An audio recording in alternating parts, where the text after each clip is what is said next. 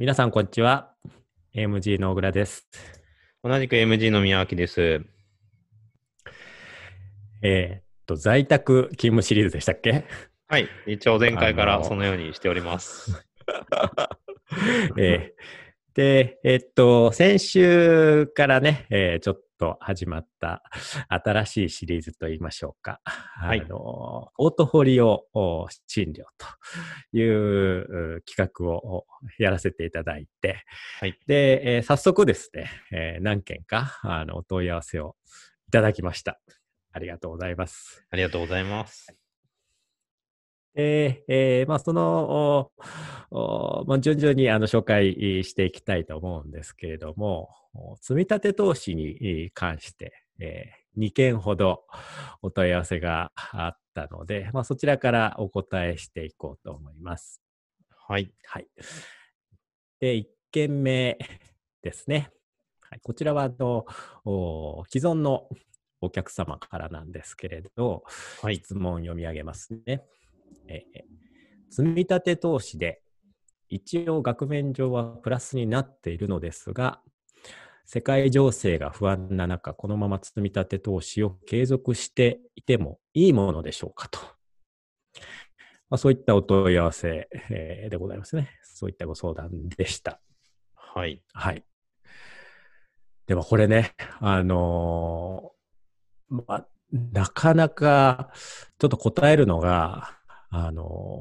大変だなと思うのは、あの、まあ、積立投資ね、た例えばその今でしたら、まあ、普通に積立投資をやってらっしゃるそのお客様であれば、おそらく評価額は全体のね、その評価額は下がってるはずなんだよね。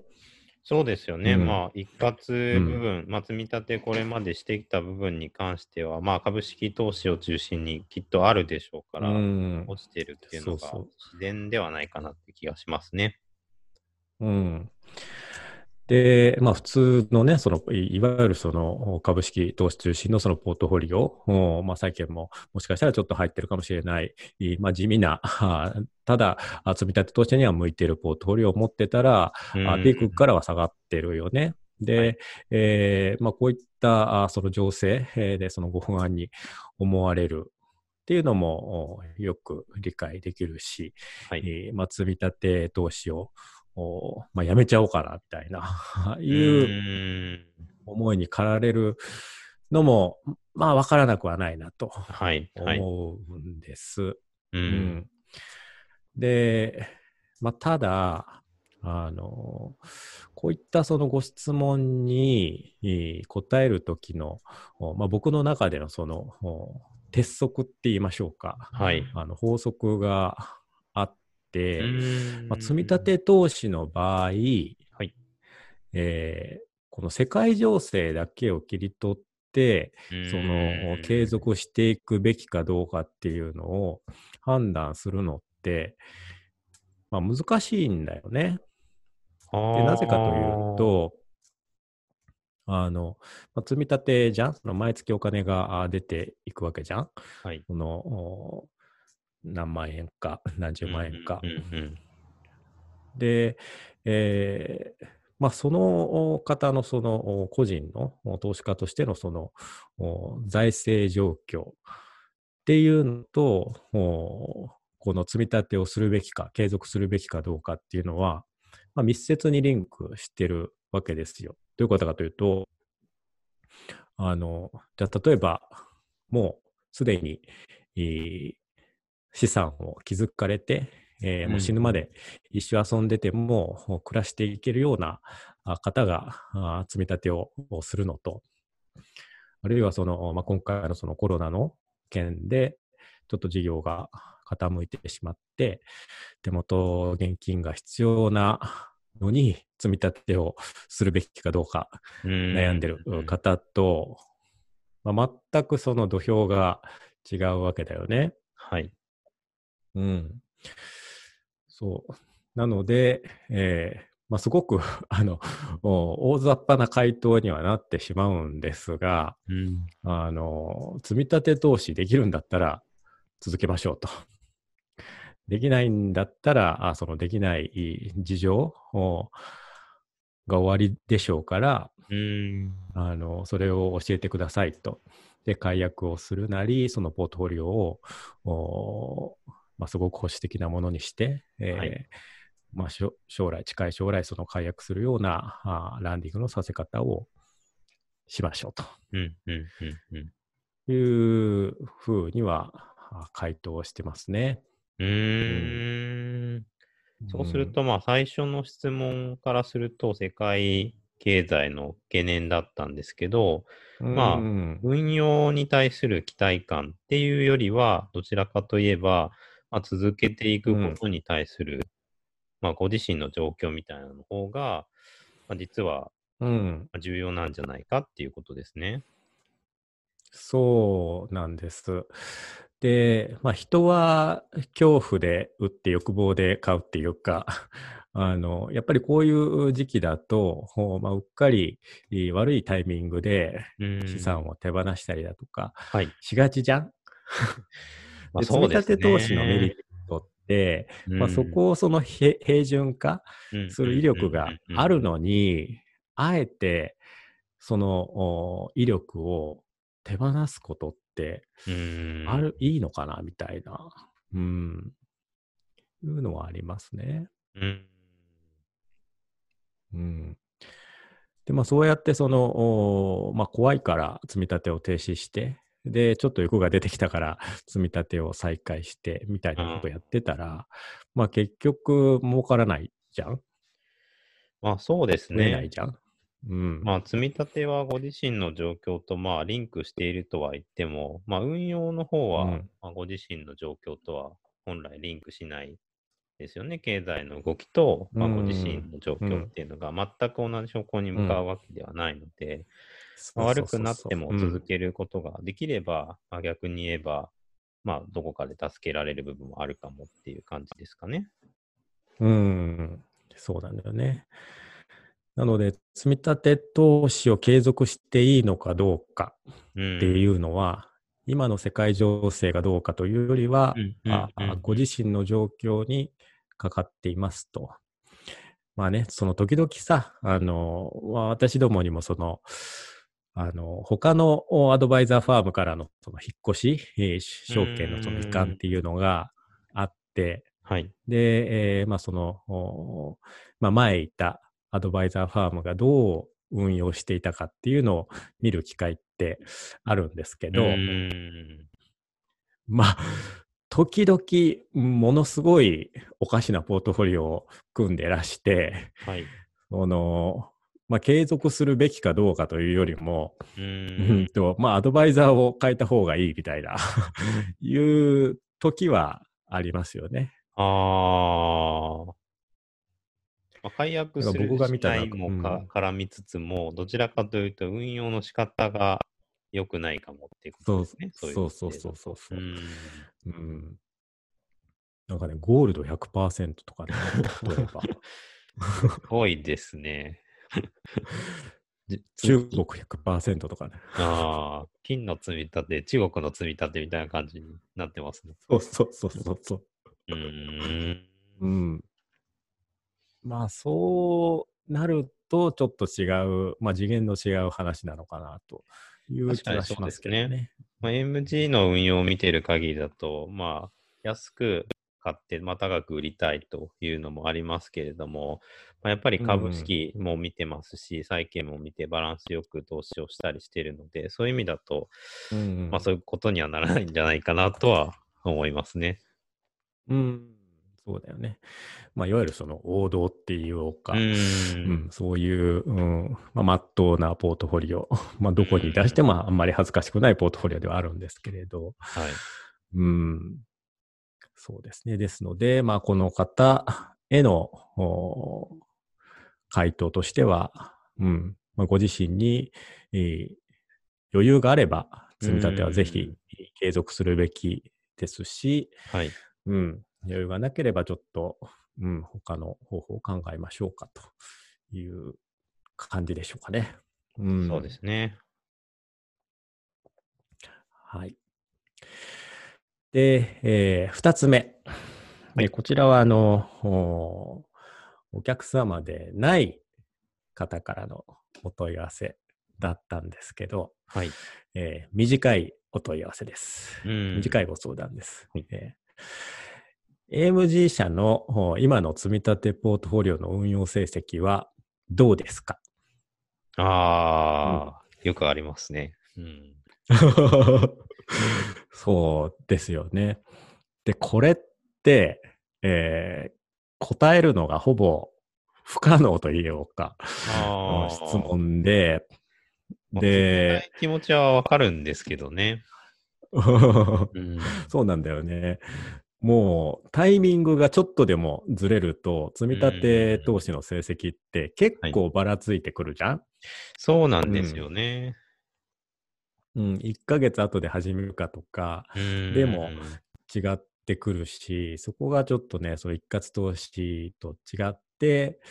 うん、なかなか分からない分かりづらいっていうのが一つありますよね。うん、うんなので去年始めたとか、あのまあ、直近、そのピークの時に始めたとかいう方であれば、うんうんうんうん、おそらくそんなにパフォーマンスは良くないだろうと。うんでただ、そのにせんはちねんとか、まあ、そこ、まあ、株式市場がその、まあ、そこら辺であった時に始めた方っていうのは、あの当然プラスになっていますと。はいうん、でも先々のことはやっぱりわからないってことですよね、うん、そうそうですね、先のことはわからないですし、うん、あのまあ積立投資独特の考え方としてそのドルコスト平均法っていうのがあるじゃん。はいうんまあ、ちょっとね、そのご存じない方は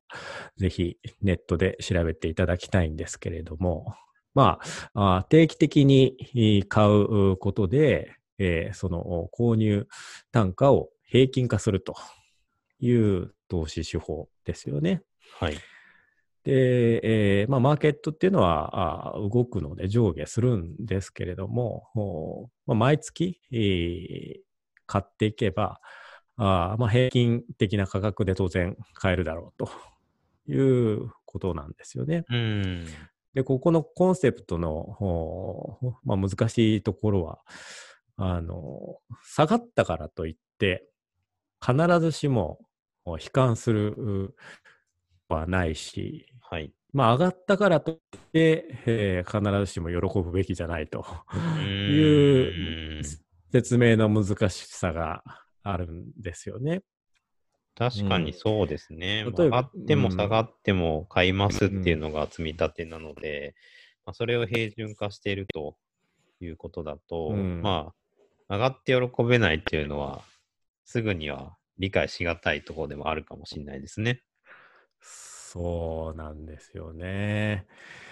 まあなので私でも何冊かね、その実はあの 推, 推奨 書, 書, 書籍といいましょうか、はいはい、あのおすすめ書籍みたいなのをあの弊社の方で持っていて、でそれを紹介したりすることであのなんとか理解をしていただいたりはするんですけどね。うん、うん、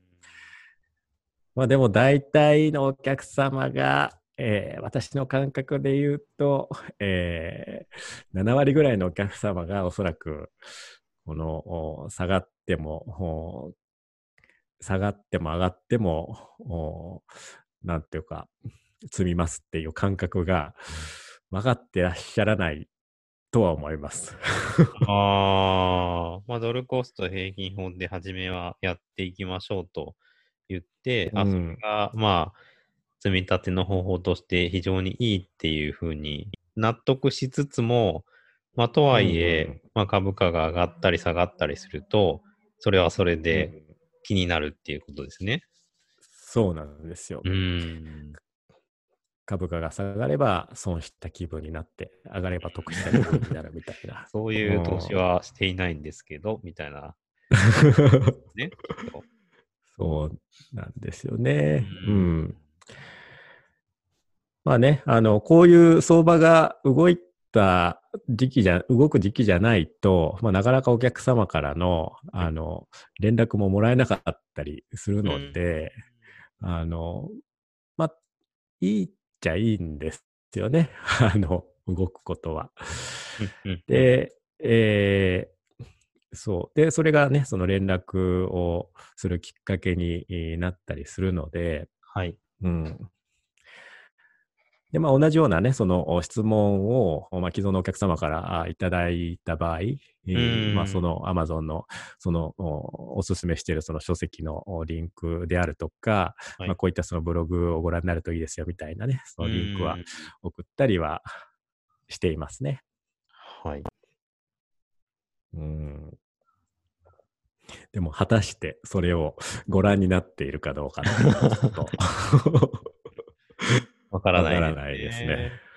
わかりましたっていうものでもないような気もしますし。そうですね。で、その、じゃあ例えば、ね、何千万を預けてるっていうのと、じゃあ毎月、うん、えーまあ、ごまんえんとかが、うんうんうん、あの、口座から引き去られてるっていうのって、もう全然おそらく緊張感みたいなのが違って、で、うんえー、クレジットカードからね、その引き去ることもできるので、忘れちゃうんでしょうね、お客様は。あー。うん。